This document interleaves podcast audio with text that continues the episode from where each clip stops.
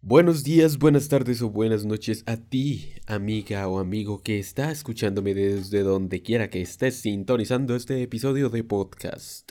Esto, em, ¿cómo era? Ay, llevo tanto tiempo sin hacer esto que se me olvidó. Yo soy Trafalgar Leo y sean bienvenidos a Cuarto Parlante, mi podcast donde hablo de anime, manga, videojuegos, música y un montón de cosas que realmente no han ocurrido porque hasta ahora llevo un episodio, es solamente he hablado de el Joker, la película. Y em, pues ahí voy, ¿no? Entonces este podcast era de películas hasta hoy, que voy a hablar de otra cosa. ¿Qué es esa otra cosa? La ortografía. ¿Por qué? Pues ya más adelante les contaré. Primero viene la intro, pero antes pónganse cómodos y cuando entren, dejen la puerta entreabierta. Bienvenidos a Cuarto Parlante.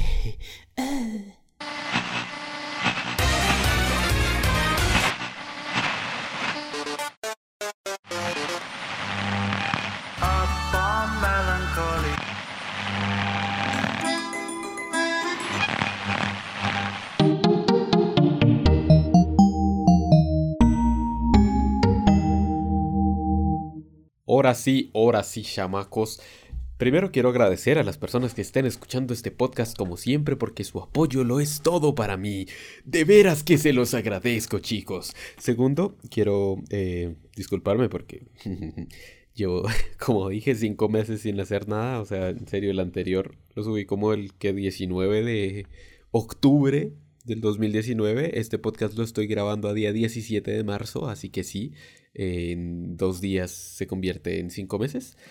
Pero pues es que tuve problemas bastantes y los problemas son que o no tenía tiempo o cuando tenía tiempo no tenía ganas o cuando tenía ganas había algún motivo que no me permitía hacer el podcast. Eh, entre esos motivos era o los vecinos con sus obras eternas, porque tengo una vecina arriba que lleva en obras desde el año pasado y les juro que la semana pasada estaba tratando de hacer videos para YouTube esta mañana mismo también. Y bueno, o sea, esta mañana no me pasó, pero la semana pasada sí me pasó que estaba tratando de grabar un video y no se podía porque estaban martillando y yo no sé qué más martillan si ya martillaron toda la maldita casa, pero pero bueno, allá la vecina con sus obras está poniendo un parque de diversiones, no sé. Y si no era eso, era que alguien llegaba a la casa cuando yo justo me iba a poner a grabar. Entonces era fastidiosísimo, pero bueno, ni modos, ni modos. Ya llegó la ocasión. Ah, cuando no tenía ganas. Era porque se me ocurrieron varios temas de podcast que de pronto luego haré. Eh, entre esos, el que más tenía claro era hablar de Spider-Man. Spider-Man. Spider-Man Far From Home. Pero yo dije, no, güey, no me voy a poner a, a hablar solamente de películas porque porque pues ya hablé del Joker hace poquito, entonces no voy a llenar el podcast de solo películas. Así que yo dije, ay, ¿de qué vamos a hablar? Y se me ocurrió, perdón por tanto ruido, es que la silla en la que estoy es chillona. Esto, yo dije, no, pues, pues ¿para qué voy a saturar el podcast de solo películas? Y no se me ocurrió otro tema. Se me ocurrió hablar de doblaje, pero pues traté de grabarlo y no salió bien. Entonces, pues por eso no, no había habido nada hasta el momento. Perdón, estaba tomando agüita. Ahora sí, la ortografía. Se me ocurrió este tema por dos situaciones que me ocurrieron hace... Mm, hace poco, para cuando escribí o cuando pensé el, el guion idea de este video. Hace mucho para hoy que lo estoy grabando. Pero bueno, como sea. Y es por dos situaciones. Una es una cosa que me encontré en Twitter que me hizo replantearme situaciones de la vida. Bueno, no, no fue tan trascendental, pero sí me puso a reflexionar un poco. Y otra es una anécdota que ocurrió un día que salía a un centro comercial con mi mamá. Entonces, la ortografía, ¿por qué surge este tema? Pues ya dije que pasaron dos cosas, pero antes de llegar a explicarles esas dos cosas, mm, la importancia de la ortografía en el día a día es, es amplia, diría yo. Bueno, es bastante importante. Pero yo diría que cualquier persona con red social sabe leer y escribir. Por ende, debería cometer pocos errores. ¿No?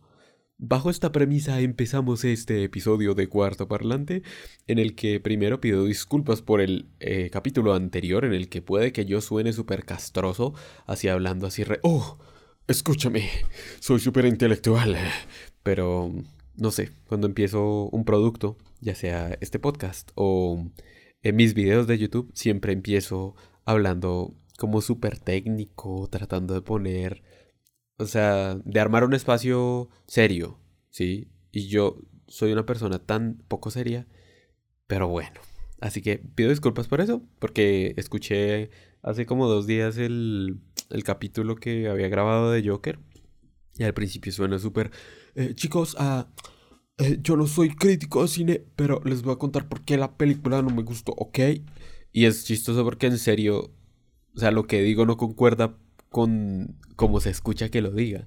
Lo que digo es eso, literal, es como no soy un crítico y pues voy a dar mi opinión tratando de ser objetivo y con cosas que yo crea, pero pues no es una opinión aquí que le vaya a importar a nadie. Eh, y al final doy esa opinión. Solo que el tono que pongo es como que, mira, es que yo que sé de cosas, te voy a contar, ¿ok? Porque lo que yo te digo es verdad, ¿ok? Entonces, me dio un poquito de cringe. Me gustó lo que dije de todas formas porque pues sí, sí, creo que lo expliqué de la forma que quería, al menos en algunas partes. Pero bueno, dejemos, dejaré de hablar de esto, ya ahora sí me concentro en el episodio. Decía que cualquier persona con red social debería saber leer y escribir, por ende debería cometer pocos errores. ¿No es así? Pues, a ver, lo de cometer fallos es algo eh, imperdonable. O eso era para mí antes de ponerme a reflexionar y después salir con este episodio, capítulo de podcast. Y es que, ¿es algo imperdonable? Obviamente no, pero tiene sus sís en algunas situaciones. Entonces me puse a pensar cuál es el, motivo por el cual las personas cometen errores. Yo creería que hay dos eh, situaciones importantes antes de la, eh, del agravante principal en estos tiempos modernos y son, primero, la fonética. Y es que, damas y caballeros, no nos digamos mentiras, nosotros los compañeritos de Latinoamérica somos propensos a cometer errores y es normal porque la fonética no nos da ninguna pista de ello. Entiendo que palabras difíciles como necesidad o esas palabras que se escriben con SC o bueno, los de ay, y a ver, solo los perdono porque hay como cuatro de ellos y suenan igual, pero bueno, me refiero a ay, ¿sí? Ahí, ay, ay, hay, todos esos hay, pero las de S y C es algo supremamente comprensible a pesar de que sea horrible de leer, pero súper comprensible porque amiguitos, díganme, de estas tres letras que voy a decir, cuéntenme en los comentarios, que no hay comentarios acá, pero pues si quieran me tuitean, eh, ¿cuál de estas letras suena distinta a las otras? Primero tenemos la letra C, luego tenemos la letra S, y finalmente tenemos la letra Z. Si hay alguna persona de Españita escuchándome, eh, notará que obviamente no hay diferencia porque maldita sea no la pronunciamos como ustedes. Y digo, deberíamos pronunciarla como ustedes, pues a mí me gusta como suena la Z, así como si fuera una S. Pero bueno, la cosa a la que voy es que en Latinoamérica, al no tener una diferencia al momento de pronunciar la C, la S y la Z, pues estamos jodidos porque pues una palabra necesidad como otra palabra que se escriba con solamente S, ¿sí? Va a sonar igual. Por ende, ¿cómo la vamos a escribir? Como se nos salga de los cojones. Y ya.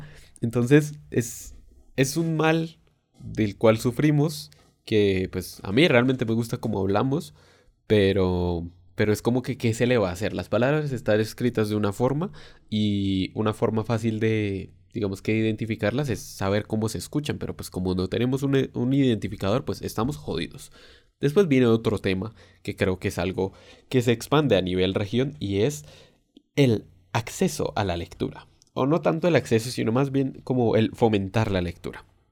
Creo que hablaré ahorita solamente por Colombia, pero pues en Latinoamérica hay bastantes referentes iguales. Y es que creo que en Colombia tenemos varios referentes importantes de literatura, por ende debería ser más fácil acceder a la lectura. Me explico. Si tenemos eh, nosotros cantantes como Carlos Vives, Juanes, Cabas o, o qué, o pues cantantes de este tipo, que son locales y que triunfan, eh, curiosamente su música es más eh, accesible para nosotros y también es más asequible. Entonces, no solo los encontramos en bastantes más sitios fáciles de encontrar, sino que también son más fáciles de comprar. Eh, uno va a una tienda éxito y se encuentra el último disco de Carlos Vives, el último disco de Juanes, si es que lo acaba de sacar, a precio de huevo. Literal. De hecho, recuerdo que una vez, hace como cuatro años, cinco años, no sé, fui con mi mamá a un... ¿Qué es esto? Un metro. Eh, o era Jumbo. Bueno, son, la misma vaina para mí. Eh, y estaban unos discos de Cabas en una sección de liquidación. Y oh sorpresa cuando fuimos a pasar esos discos de Cabas eh, por la caja porque costaban dos mil pesos. Dos mil pesos, o sea, dos mil pesos es menos de lo que cuesta una gaseosa de 600 mililitros, damas y caballeros. O sea, ¿qué? Es, es casi ofensivo para, para el arte. Entonces lo mismo pasa con los libros. Hay algunos libros que están súper baratísimos y, pues la gente debería poder leerlos. Y en ciudades como Bogotá tenemos un montón de bibliotecas donde la gente puede acceder a la literatura. Y en los colegios, pues sí, digamos que fomentan la lectura. Creo que no de la forma correcta, por eso no hay tanta gente que lea activamente hoy día. Es decir, la gente que lee activamente es como gente que devora libros y después está gente casual, pero después hay un gran número de personas que no leen. Entonces, ¿qué pasa con esto? Y leer me refiero a, leer un libro. Porque, pues sí, nosotros estamos leyendo redes sociales todo el tiempo, así que podríamos decir que todo mundo ahora es lector, pero eso no cuenta. Me refiero a un libro o artículos porque pues tienen una estructura eh, literaria que digamos que fomenta esto, de, de gramática y ortografía.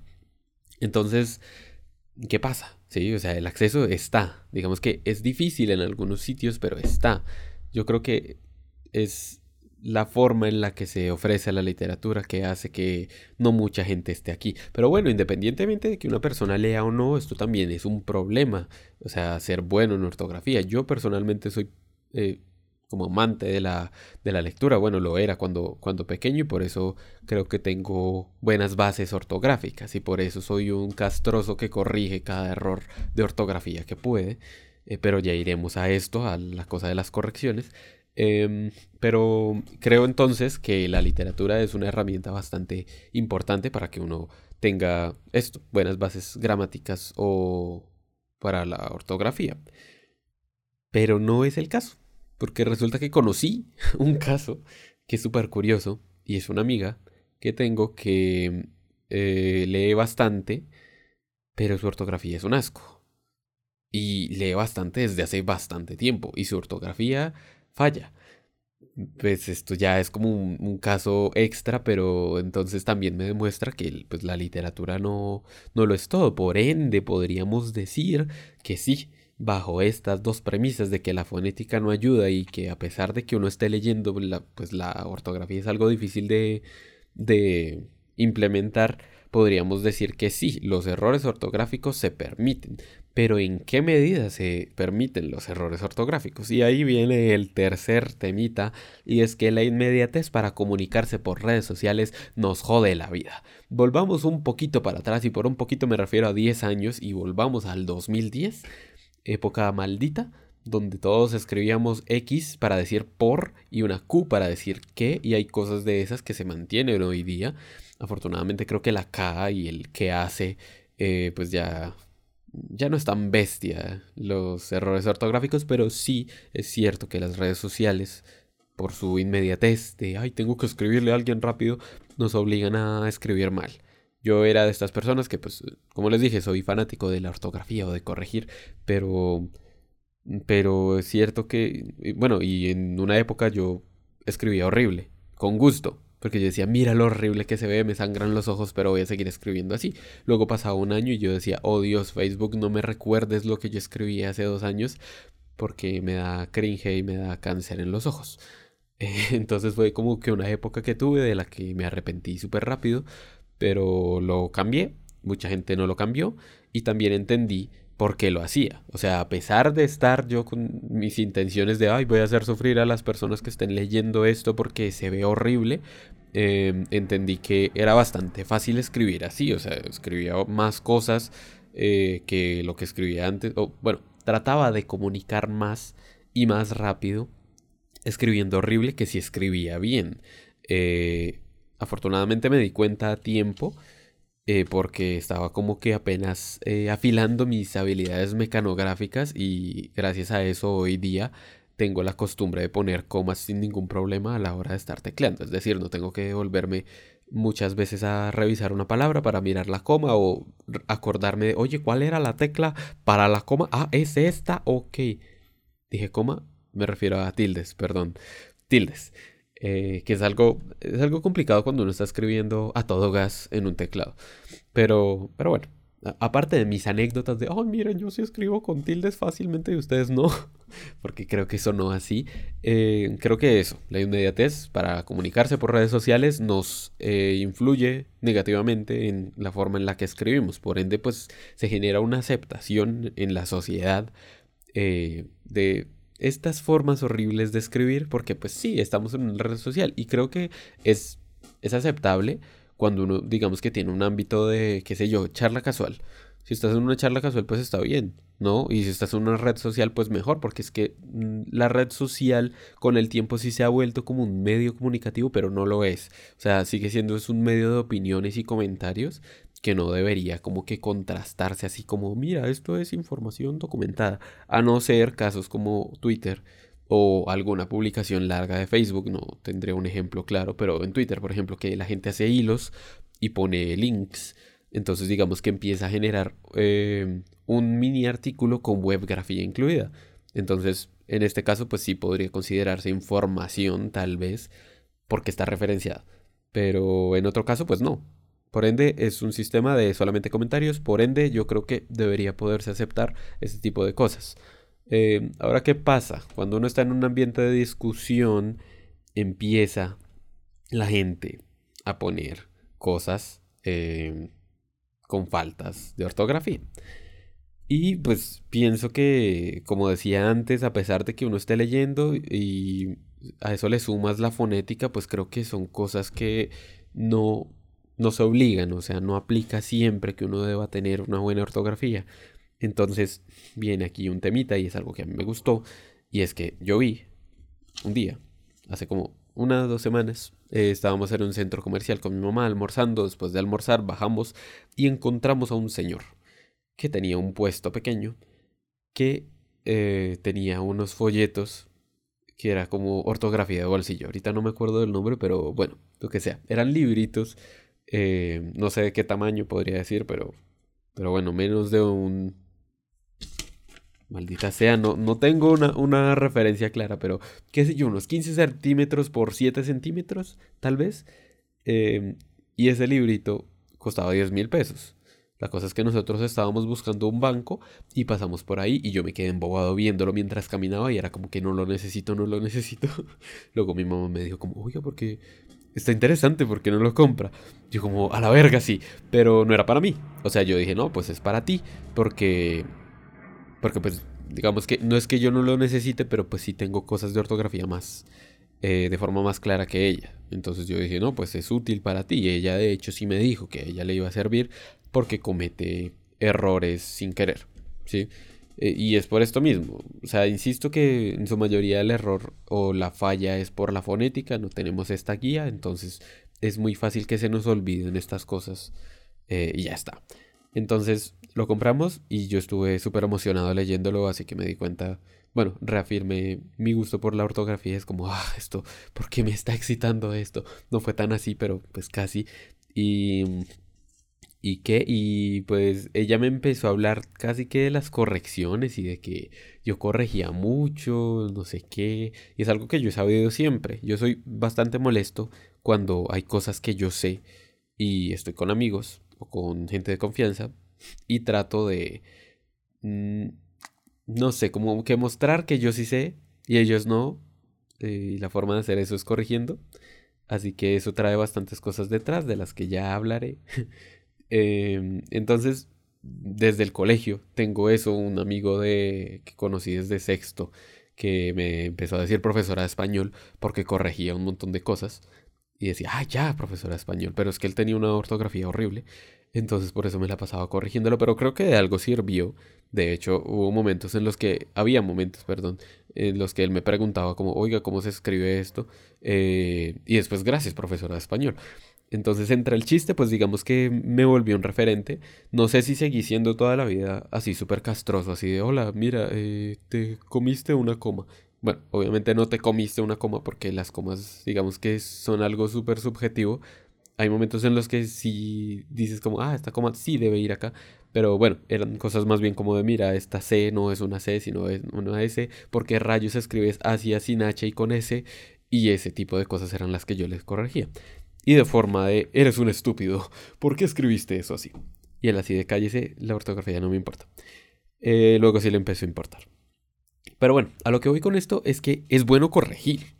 Yo creo que sí, por el ejemplo que estoy dando de un amigo que empezó a molestarme con, ay, profesora de español, porque yo lo molestaba mucho, pero luego me empecé como que a volver un referente. Em, creo que es importante. Por eso, porque hay personas a las que no les interesa leer, hay personas que no tienen tiempo leyendo y hay personas que simplemente no tienen el hábito. Entonces, creo que eso no se puede culpar y yo eh, lo citaba, bueno, citaba, wow. Eh, lo decía antes que creo que pues el sistema educativo que tenemos pues no digamos que no fomenta bastante la lectura. Entonces, si el sistema educativo no lo logró y en la casa no se lee, pues ni modos, no vas a leer a no ser que después o en la academia o hablando con alguien o dándote cuenta de las cosas en un momento de reflexión de tu vida, te entren ganas de leer. Así que, pues es normal que una persona cometa errores. Eh, entonces, creo que los errores constructivos son buenos. Digo, las, correcciones constructivas son buenas. ¿Y por qué digo correcciones constructivas? Si una corrección debería ser constructiva. Ahí va el problema. Y es que yo, que soy una persona que corrige bastante, me he dado cuenta también de estas facetas de mi vida y lo he estado comentando a lo largo de este episodio. Antes de llegar a eso, déjenme tomar un poquito de agua porque me siento súper seco. Gracias. Y ya se me acabó, así que voy a apurarle porque si me quedo otra vez seco, me muero. bueno, no me muero, pero ustedes entienden. Entonces, eh, a lo que voy es que cuando estamos en una discusión o en una charla con alguien, pues está importante, ¿no? Digo que las correcciones son bastante importantes, pero depende del contexto. Uno como persona, eh, entre relaciones personales que tenemos día a día, pues hablar es difícil, relacionarse es difícil y decir las cosas a veces no se dicen de la forma que deberían decirse. A veces es fácil entender cuando la cagaste y a veces no. Eh, pero independientemente de la dificultad de entender cómo hablarle a otra persona, creo que hay momentos para corregir o correcciones que importan. Y ahí está la diferencia entre ser un cretino y no ser un cretino. Entonces, eh, un día vi un tweet en el que habían personas hablando de una cosa y estaban hablando súper normal y una persona comentó bueno, dio su respuesta, pero la dio con una falta de ortografía. Pero eso valía verga, porque como dije antes, pues en las redes sociales eso, eso vale verga, ¿sí? Por, creo que si el error es bastante horrible, pues sí sería como, oye, háztelo mirar, ve al doctor. bueno, no, pero, pero sí, digamos que no es tan relevante, y menos si es una conversación como la que yo estaba viendo. Estaban súper concentrados en la, en la conversación, ¿sí?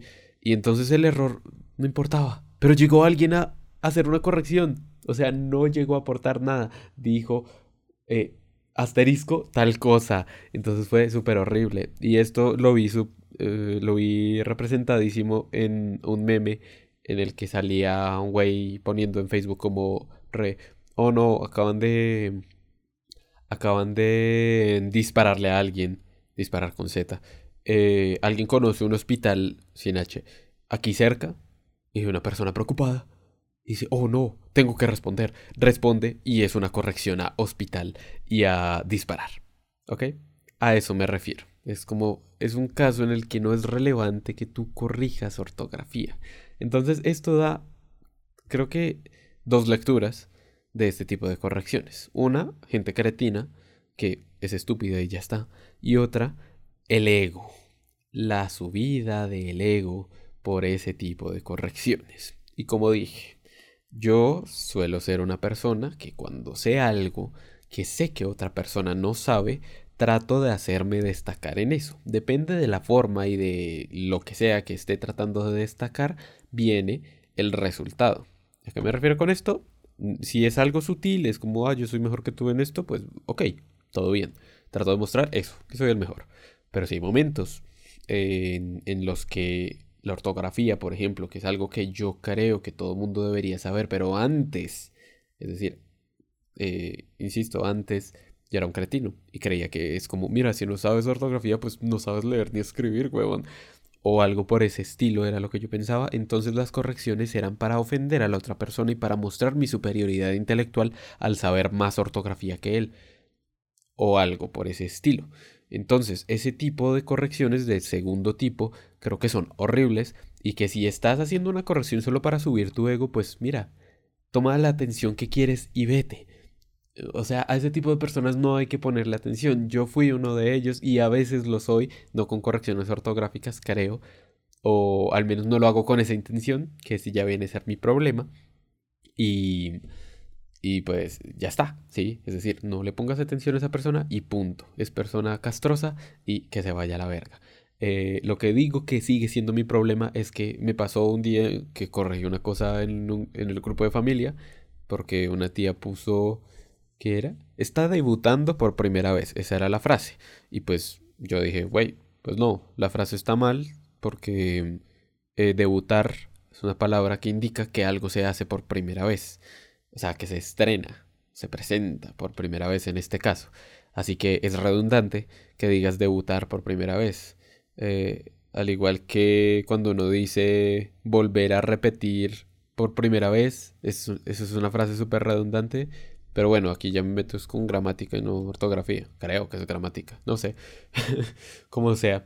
Eh, la intención mía era, era como, pues eso, como, hola, entiende tu error y pues como que seamos más conscientes de lo que escribimos, algo así. Pero puede que eso haya sonado mal y eso también depende de la forma en la que se escribe. Obviamente, si llega una persona y comenta o responde algo solamente con un asterisco, así de tal cosa, y ya, eh, pues pues nada, o sea, se nota que es solamente por subir el ego, pero pero eso, no sé si lo hice bien esa vez con mi tía, no sé si mi tía dice como, oh, tengo un sobrino súper cretino y ya, pero a lo que voy es que sí, creo que las correcciones ortográficas o cualquier tipo de corrección es constructiva en todo momento siempre y cuando pues tenga lugar o al menos se dé una explicación de, eso. Es decir, si el tipo que yo vi en el tweet hubiera hecho la corrección ortográfica y aparte diera su opinión en cualquiera de sus puntos, pues todo bien. Pero también recordemos que es Twitter y Twitter es un espacio súper hostil. En fin, a lo que voy. Es que sí, las redes sociales son espacios hostiles, sí, la gente no escribe con conciencia, pero creo que a pesar de que sea un espacio de de gente que puede que sea descerebrada o no, a pesar de ser ese tipo de espacio, también se arman discusiones importantes. Y como dije, es una red social, no importa, las redes sociales deben permitir ese tipo de cosas, pero también deberían existir las correcciones sin ningún problema. Y depende de la forma en la que le corrijas a una persona que eso va a ser constructivo o no. Creo que eso es la conclusión a la que quiero llegar. Así que chicos, chicas, lean, no dejen de leer si no les gusta leer, pues bueno, miren cómo refuerzan su ortografía, eh, le hacen un favor al mundo y si alguien les corrige, tomen esa corrección con amor. Si hay alguien que les corrige solamente para joderles la vida, díganle como, mira, chamaco pendejo, vete a la verga. No mentiras, lo peor que pueden hacer es ponerle atención, eso es cierto. Eh, si una persona, eso sí, ya tip, si una persona te corrige la ortografía y tú le dices como, oye amigo, esto no importa, o si peor, eh, si em, para hacerlo rabiar, porque sabes que le gusta la ortografía y es como, ah, voy a escribir feo para que le ardan los ojos, no, se va a sentir mejor aunque los ojos le estén sangrando, porque es como, jaja, te hice rabiar y aparte veo tu inferioridad intelectual porque estás escribiendo feo ese tipo de cosas. O al menos es, es el razonamiento que hay en mi cabeza. Total. Chicos y chicas, lean. Eh, no se tomen tan a pecho las correcciones, tanto si los están corrigiendo como si ustedes son los que corrigen. O sea, creo que uno debería evaluar como, ¿de verdad hace falta mi corrección?